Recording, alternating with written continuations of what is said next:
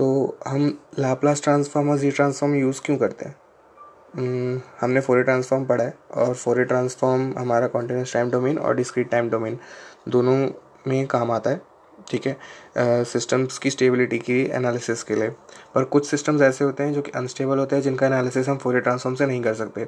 तो उन सिस्टम्स का एनालिसिस हम कर पाते हैं लाप्लास ट्रांसफॉर्म और जी ट्रांसफॉर्म का यूज़ करके। तो लाप्लास ट्रांसफॉर्म और जी ट्रांसफॉर्म बेसिकली क्या है? कॉन्टीन्यूस टाइम फोरियर ट्रांसफॉर्म का जनरलाइजेशन है लाप्लास और डिस्क्रीट टाइम फोरियर ट्रांसफॉर्म का जनरलाइजेशन है जी ट्रांसफॉर्म और इन दोनों का बेसिकली हम यूज़ करेंगे स्टेबिलिटी और इंस्टेबिलिटी ऑफ़ सिस्टम्स जानने के लिए और एनालिसिस और फीडबैक करने के लिए।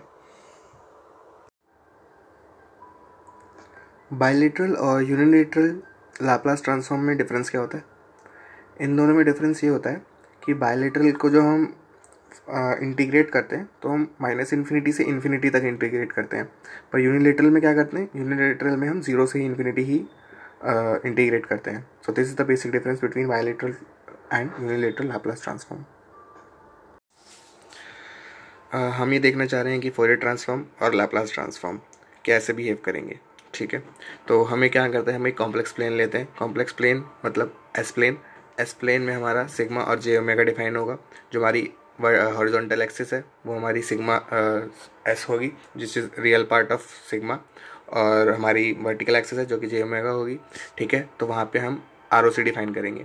तो ROC क्या होती है? Region of convergence region of convergence क्या होता है? रीजन ऑफ़ कन्वर्जेंस हमारा लाप्लास ट्रांसफॉर्म का होता है और ये वो वाला रीजन होता है जहाँ पे हमारा फोरे ट्रांसफॉर्म कन्वर्ज करता है, ठीक है? तो फोरे ट्रांसफॉर्म वहीं कन्वर्ज करता है जहाँ पे हमारी जियोमेगा एक्सेस लाई करती है, ठीक है? तो ऐसे हम देखते हैं कि अगर हमारा फोरे ट्रांसफॉर्म कन्वर्ज कर रहा है तो हमारा लाप्लास ट्रांसफॉर्म भी कन्वर्ज करेगा। पर हर वैल्यू हर सिग्नल के लिए फोरे ट्रांसफॉर्म डिफाइन नहीं होता है। वेयर एज लाप्लास ट्रांसफॉर्म हमारा कहीं के लिए डिफाइन हो सकता है।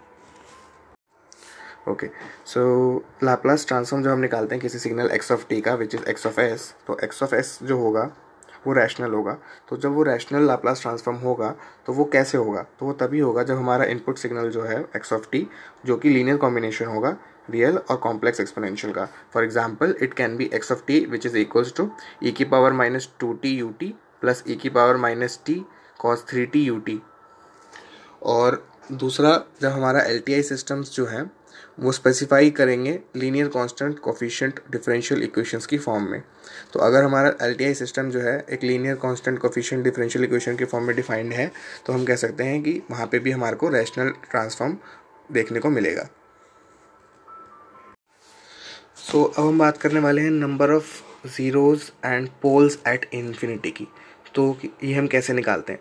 तो ये हम निकालते हैं रैशनल लाप्लास ट्रांसफॉर्म से। तो रैशनल लाप्लास ट्रांसफॉर्म में क्या होता है? एक न्यूमिनेटर होता है, एक डिनोमिनेटर होता है। न्यूमिनेटर और डिनोमिनेटर अपने आप में पॉलिनॉमियल इक्वेशंस होती हैं। उन दोनों को हम सॉल्व करते हैं, उनकी हम डिग्री निकालते हैं और सॉरी डिग्री नहीं ऑर्डर निकालते हैं। और जैसे ही हम उनका ऑर्डर निकाल लेते हैं तो हम ऑर्डर का डिफरेंस देखते हैं। तो जैसे कि फॉर एग्ज़ाम्पल अगर हमारा जो डिनोमिनेटर है, वो न्यूमिनेटर के ऑर्डर से के टाइम्स बड़ा है यानी कि डिनोमिनेटर का ऑर्डर बड़ा है और न्यूमिनेटर का ऑर्डर छोटा है तो हम बोलेंगे कि हमारे पास के नंबर ऑफ़ ज़ीरोज़ हैं इन्फिनिटी पे। वैस, वैसे ही इसका उल्टा कर देंगे। अगर मान लो हमारा न्यूमिनेटर का ऑर्डर बड़ा है और डिनोमिनेटर का ऑर्डर छोटा है तो हम बोलेंगे के number of poles at infinity R O C of impulse signal is the entire s plane